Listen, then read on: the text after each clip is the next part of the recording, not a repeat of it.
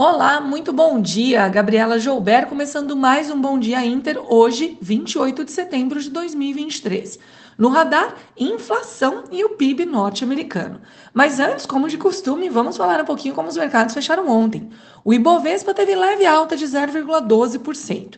Por um lado, os bancos, as utilities e varejo puxaram a bolsa para baixo com a abertura da curva de juros. Porém, o avanço da Petrobras após a valorização do petróleo foi suficiente para manter o índice acionário brasileiro no positivo.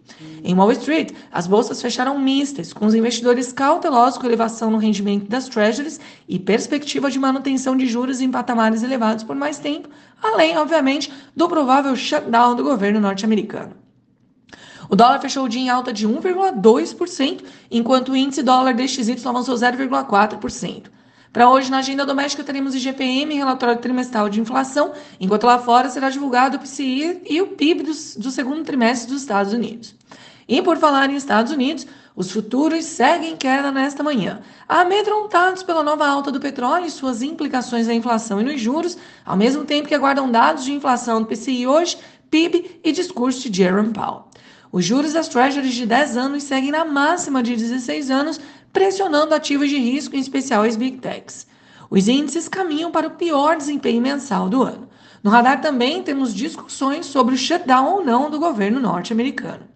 Indo lá para o outro lado do mundo agora, falando um pouquinho de Ásia, no último pregão antes da Golden Week, os mercados por lá ficaram mistos, seguindo o ritmo dos ânimos globais, que ainda pressionam ativos de risco, enquanto por lá aguarda-se dados de P M I agora no fim da semana e consumo na semana que vem para confirmação ou não de estabilização da economia chinesa.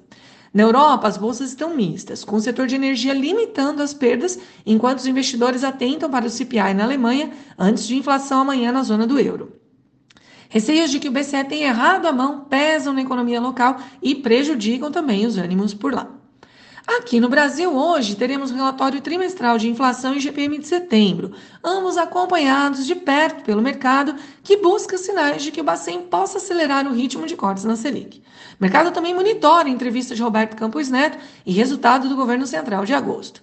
No político, o texto base do marco temporal foi aprovado no Senado, e a Câmara pode votar o P L das offshore na semana que vem, juntamente com a M P dos fundos exclusivos, com Haddad buscando apoio, inclusive com Roberto Campos Neto. Bom, na abertura de hoje, o índice D X Y recua, os futuros em Nova York cedem e os juros das Treasuries estão mistos. Petróleo cai após a forte alta de ontem e o minério de ferro avança antes do feriado prolongado na China. Então, o que esperar para a bolsa local? Bom, com sentimento de cautela no exterior e as commodities mistas, o mercado local monitora dados de inflação, mas pode ter um dia pendendo para o positivo.